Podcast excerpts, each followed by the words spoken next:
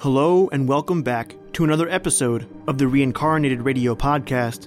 I'm your host, Dave Stishan, and once again, I'm bringing you another one of the scariest, creepiest, and most skin crawling tales of terror that the golden age of radio had to offer.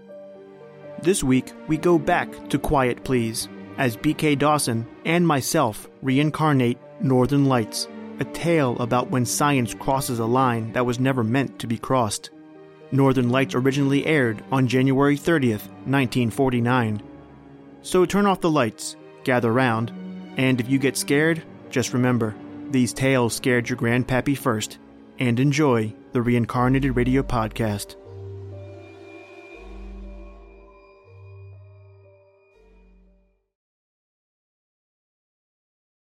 This is a story about the temporal displacement of mass. It's also a story of teleportation. Do you know what those terms mean? No, I didn't think you did. But you stay right where you are, my charming friend, and you're quite likely to find out. You stay right there and listen.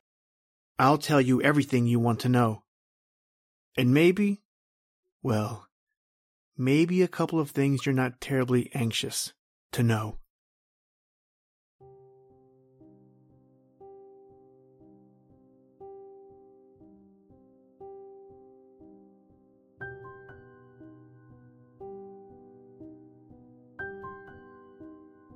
Ever see the northern lights?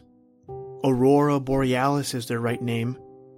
You don't see them very often below the 50th parallel of latitude in this country, but up in northern Minnesota and Canada, upper New York, places like that, they're quite common of a winter night. If you've seen them, you know what they look like. If you haven't, there's no use in my trying to describe them.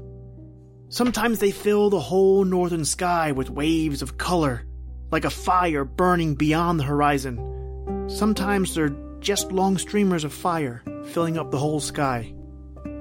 And another time, they look like gigantic fringed curtains of pure light, swaying as if some cold cosmic breeze plucked at them, way far off there to the north. And you can hear them too, sometimes. Well, maybe not exactly hear them, but. Well, there's a sound. A humming. A crackling somewhere inside your head, and there are times when you'd swear it's a voice talking to you. Talking in some kind of strange language you can almost understand, filling your whole being with a kind of desperate, inescapable terror.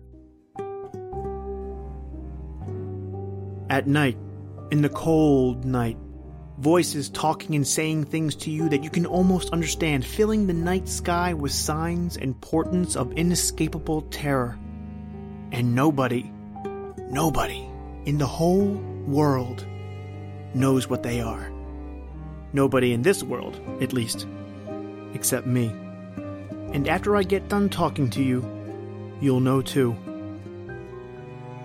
And you won't be happy.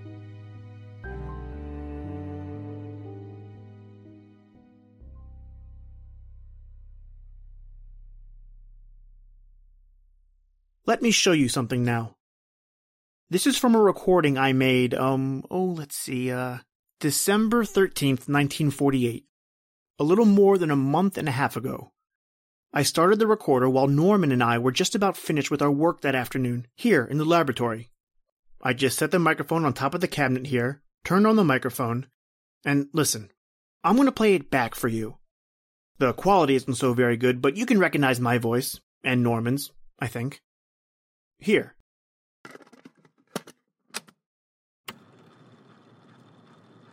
I got the coil rewound now, I guess. Did you test it? How can I test it when I just said I got it rewounded? Well, hurry up. It's almost six o'clock. Oh, it's dark out. I didn't realize the time. Hurry up. All right. Might be a display tonight, do you suppose? How do I know? There's been a display the last three nights. That was a dinger last night, wasn't it? Yes, but the machine wasn't ready. Hey, listen now. If you think you can do it better than I can, then. Ow! Mm, ah! Stuck my finger. Where'd you put the copper sulfate? Um, uh, up above the sink. There it is. I got it. What are you doing? Testing the coil. How is it? Eh, looks okay. Hey, wait a minute, wait a minute. Yeah, yeah, it's okay. All right, hook it up. What are you gonna send? Try my cigarette lighter. It won't work anyway, so I won't miss it if we don't get it back. I don't know how the thing will work when the northern lights aren't shining. Well, maybe they are shining. Turn off the room lights, let's see. All right. It's pretty early, but, uh. Oh. What's the matter? Would you look? Oh, how early tonight. Oh boy, that's that's fine. The whole sky. Look, blue and yellow. Say, I I never saw those long fringes before. Never the same. Oh, say, uh, did you turn on the recorder? Yep. Yeah, it's turning over. Let's see. now is the time for all good men to come to the aid of their party. Would you leave it alone? You about ready now? It's funny about the aurora. Northern Lights? What's funny? Listen to this part closely, friend. Remember what I told you. Oh, I don't know. You can almost hear the darn things. Not hear them, I mean, but it's uh, it, it it's kind of like somebody talking to you in a language you can you can almost understand. I, I don't know. I mean, do you ever notice it? Sure. Higher frequencies, I guess. Or something like that. Awful lot we don't understand. Look, um, you go over to the recorder and talk into the mic. Talk what? Describe what happens for the record. I'm no announcer. I know you're not, but just say what you see so we'll have an accurate record. Okay.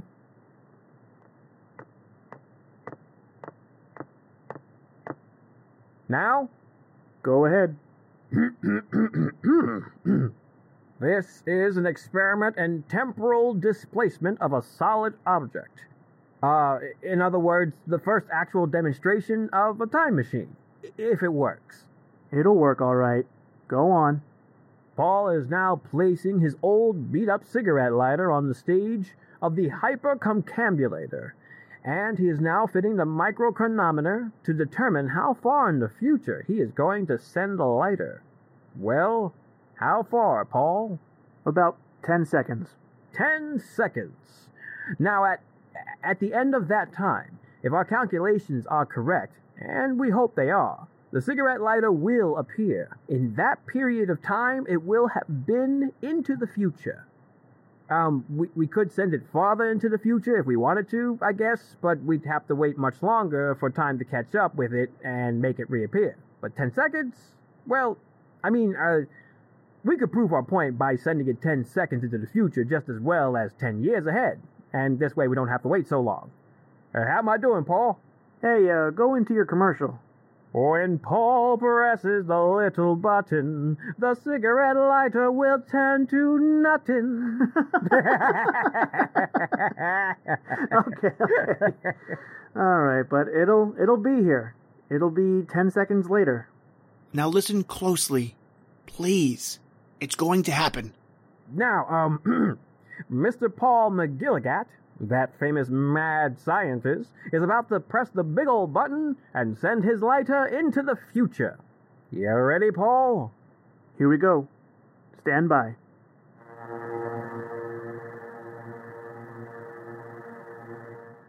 Look, Norm! Oh, by golly! It is gone! It, it just disappeared! Bang! Like that! Hold your watch close up to the mic, Norm, so it'll record. Yeah, yeah, yeah. Um, um, there, there, uh, there, there is no sign of the lighter. Uh, uh, the little stage on which Paul placed it is empty, and it should uh, uh, appear again in um in in just a second if it really did work. Uh, three, two, one. It's back! It's back, Norm! It worked! We made it! Oh man! Uh, let's see if it's all right. Ouch! Ooh! Now what? Uh, the lighter. Oh, it, it oh, it's cold, Paul. Ooh, ooh, ooh, ooh, here, here, here, take it, take it, Paul. Take it, it's freezing cold. Ooh, ooh, ooh, ooh, ooh. Wow. Ooh. Well, what do you know? The, the darn thing's like a piece of ice. Now, Where in the dickens do you suppose it's been in that 10 seconds? No, no, no, no. Wait, friend. That's not the payoff yet. Listen. You said in the future, and. Time's caught up with it. It's back, but, uh. Hey, Paul, look! Where did that come from? What? There, on the stage, where the lighter was. Where'd that come from? In the middle of winter. What is it? It's a caterpillar, Paul. A brown and black caterpillar. Well, where do you suppose it came from? It wasn't there, but. I'll tell you where it came from, Paul. It came from the place where the cigarette lighter went. What are you talking about? Well, well, well, feel it, Paul. Feel its fur. See? It's as cold as ice, too.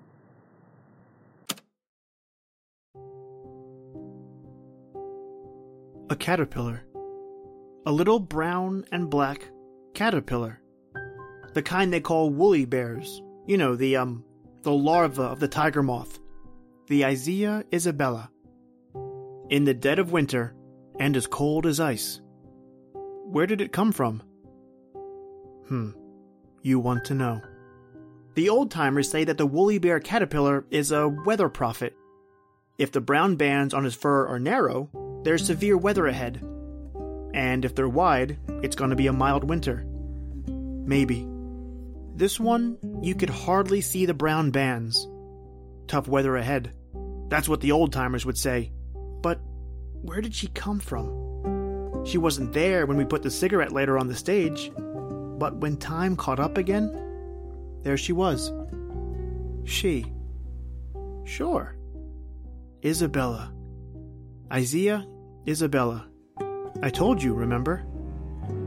Oh, she was wiggling happily when she arrived from somewhere in the future. But as she warmed up, she seemed to go into a trance. Almost a death like trance. So, Norman said, put her in the deep freeze and maybe she'll come to again in the cold. So we put her in the deep freeze. And in half an hour, when we looked in at her, she was wiggling happily.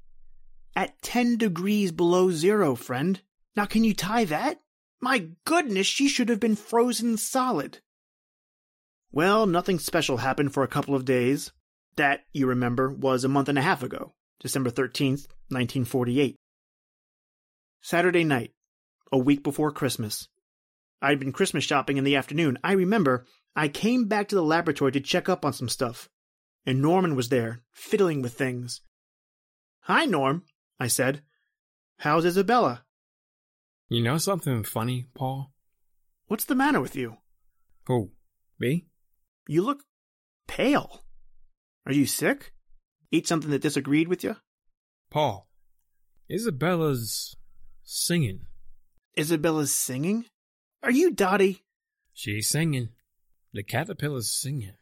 Not tap dancing, I hope. I'm not kidding you.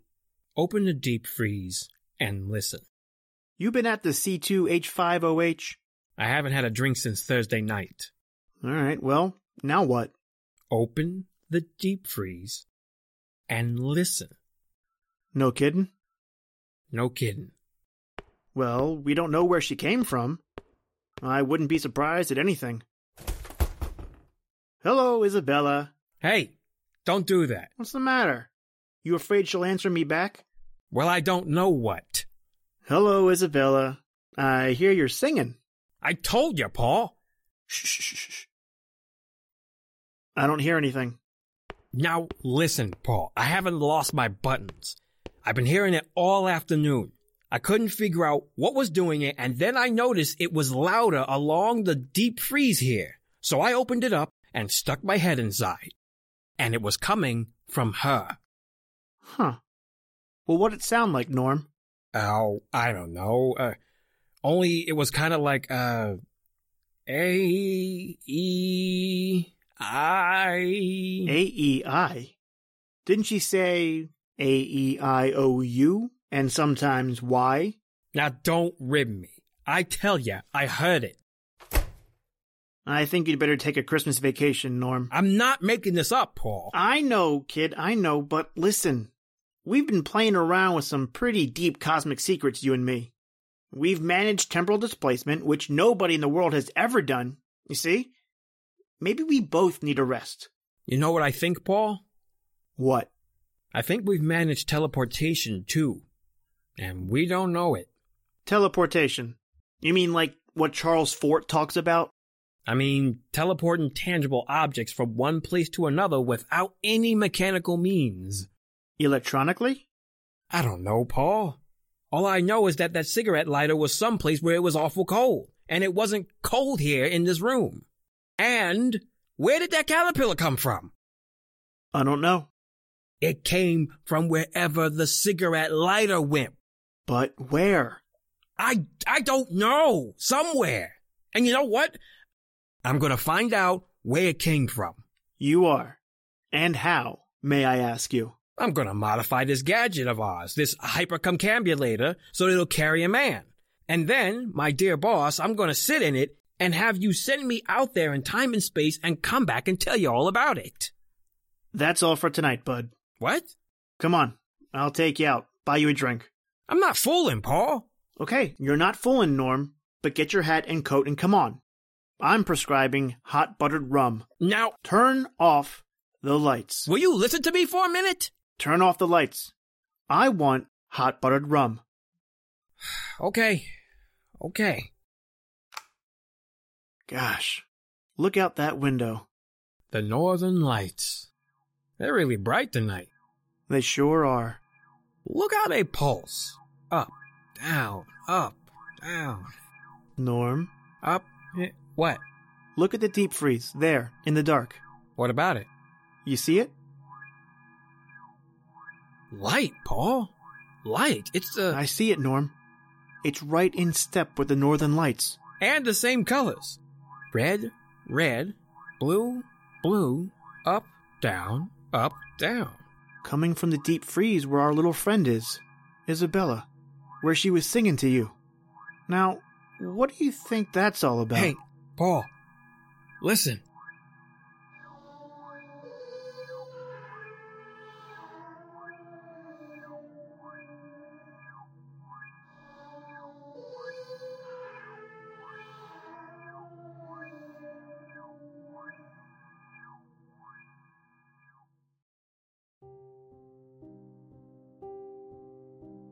We never did get that hot buttered rum. We stayed there in the laboratory for a long time, listening to the voice of the thing in that box, endlessly repeating A, E, I, O, U, the vowel sounds of our speech, and watching the light that pulsed up from the deep freeze in perfect rhythm with the flickering of the northern lights we watched. And we thought long, long thoughts that I I don't remember anymore. I do know that we both thought of ways to perfect our little mechanism, our time machine, our machine that brought back a little cold brown and black caterpillar from somewhere. And when it was morning, and the lights had faded from the northern skies, we found that our machine was very different. The stage where we found the caterpillar was larger now. I had only a vague recollection of what had happened in the night, so I said to Norman, Norm, I said, What did we do last night? I don't know for sure, Paul. Did we rebuild that thing? Make it larger? I don't know. I I don't. Well, I I mean, I think I dreamed I was working on it. I think I hit my finger with a hammer. Let's see. Yeah, thumb's all bruised. Certainly looks like it. Nobody could have gotten in here. The door's locked. The machine's certainly different. This coil I fixed. Look, it's rewound. Did did I do that? Ooh, my head hurts. Yeah, mine too. I don't get it. I don't either. I wish I could. Listen, Norm, What? maybe we did change it. But I well, how could we have done all that by ourselves? Well, maybe. Maybe Isabella helped us. The caterpillar? Well, let's see, shall we? Open the deep freeze. Well, I opened it, and it was empty. There wasn't any brown and black caterpillar in the deep freeze. We took a flashlight and looked over every inch of it. We stood there and looked at each other for a whole minute. Norman said, Well? I just shook my head. We went over and sat down. All of a sudden, I said, I found her, Norman! And there she was. There was little Isabella the caterpillar, crumpled up, stone dead, on the floor of the laboratory. And, you know, caterpillars have these little tiny paws. In one of Isabella's paws was the end of a long piece of wire that ran up to the generator cable. How did she get out? I said that the thing couldn't be opened from the inside. I said it was fastened down tight when I took the lid off just now. But she did get out. Maybe she did help us, Norm, I said. He just sat there and stared at me. And I got up and put on my overcoat. Where you going? Where you going, Paul? I said I'm gonna find out something, Norman. Where I'm going, it's cold, I said. I know that, and I'm gonna find out what's been going on and where that caterpillar came from. Norm goggled at me. I stepped on the stage of the machine that was to take me away somewhere, somewhere in time and space. I said, Norm, turn it on. Well, he he reached over and touched the switch. He didn't even say a word. And I braced myself. I nodded at him. Go ahead, I said. And he pressed the switch. Nothing happened at all. Nothing. Why? I know, Paul. I know. It's daylight. There aren't any northern lights.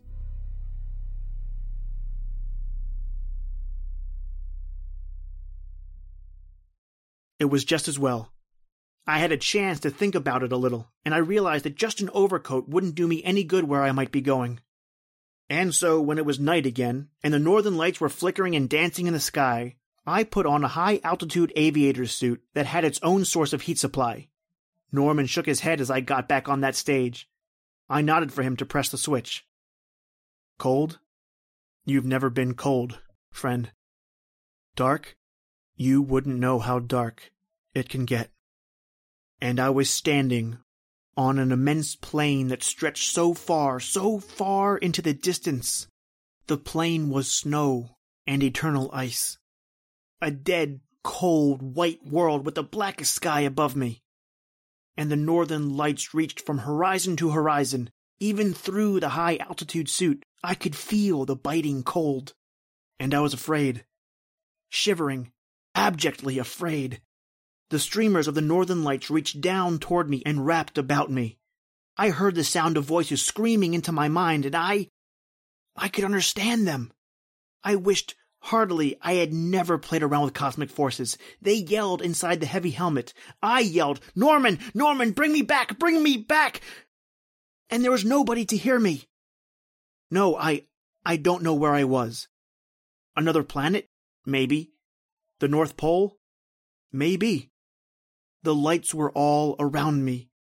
Maybe that's where it was, but it was the most terrible, awful, cold, lonely place you could imagine in a hundred years.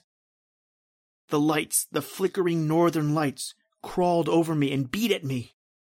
I could almost understand what they were saying, and then a crash. Sudden blackness.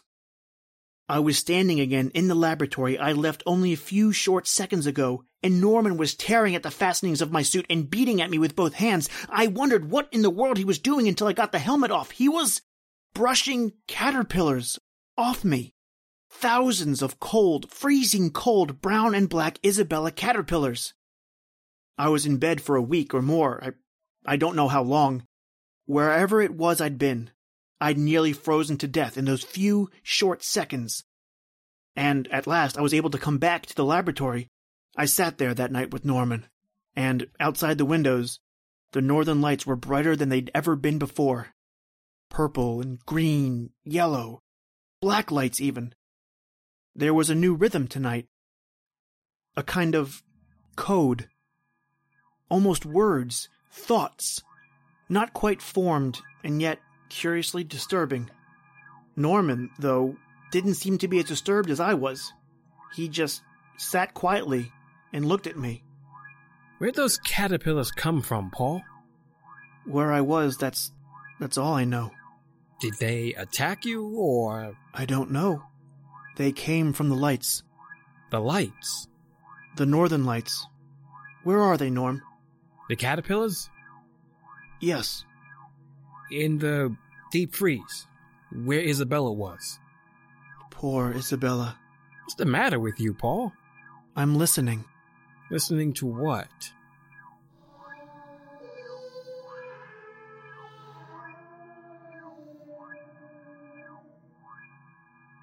Don't you hear them? I don't hear anything.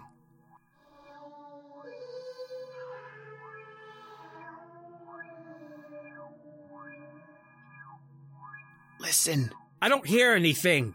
Turn on the recording machine. I want to see if we can pick up their voices. There isn't anything, Paul. Turn it on. Turn it on. I want a recording. Quick. Quick, Norman. They're quick. They're talking to us.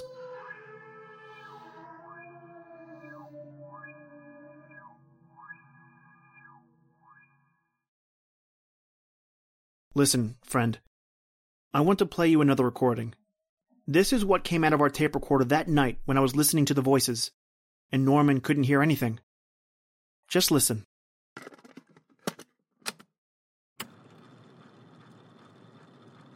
I still don't hear anything, Paul.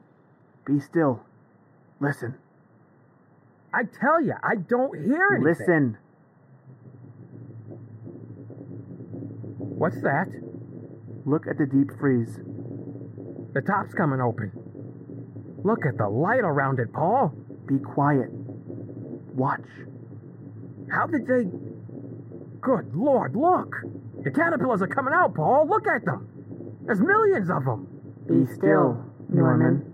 But, but, but, Paul, your voice. Be still, I said. What's the matter with your voice? We want to talk to you. You what? You, you said we. Why, of course, Norman. We. Who for the? It's Paul's voice, Norman. Paul's voice. But it's not Paul speaking. Listen.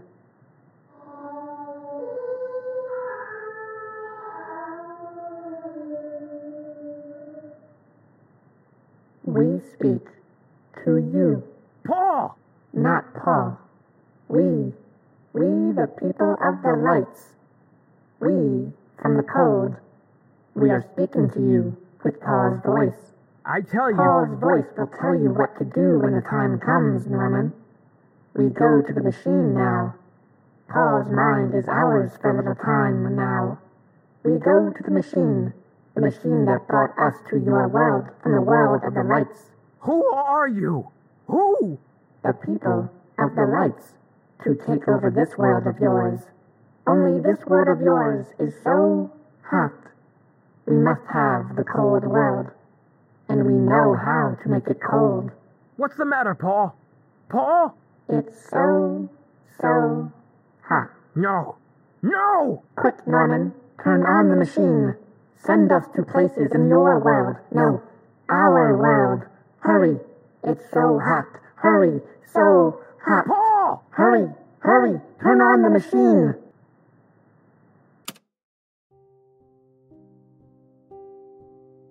No, I don't know. I. I don't have any recollection of it at all. Well, the recording's there, isn't it? That must be what happened. When I woke up, Norman was gone, and there were no caterpillars in the place. And our machine? Our machine that took people and things away into time and space? Was wrecked. I don't know what became of them. You heard what they said about my voice. They're going to take over this world and make it a cold world, like the one they came from, wherever that is. No, I don't know where they went. I do have ideas. Are you cold? It's freezing in here. And just for example, you read the papers? Look at the newsreels? Did you see the pictures of snow in Los Angeles? In subtropical Los Angeles, where it hasn't snowed for so many, many years. I wondered about that too. I wonder if anybody saw any brown and black woolly bear caterpillars in Los Angeles. Larva of the tiger moth. Isia Isabella.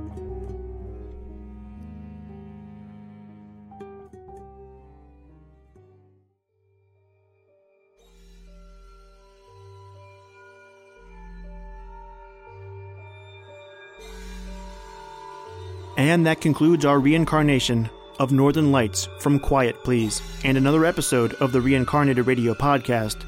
I'd like to thank my co star, BK Dawson, for helping me bring this script back to life. New episodes of the Reincarnated Radio podcast are released every Thursday and can be found on Podbean, Apple Podcasts, Google Podcasts, and YouTube. Be sure to follow us on Instagram and Facebook and leave us a review while you're at it. Tell us what you think. Hopefully, we raised a hair or two. But for now, that's it for me, Dave Stishan, and the rest of us at the Reincarnated Radio Podcast, where we scared your grandpappy first.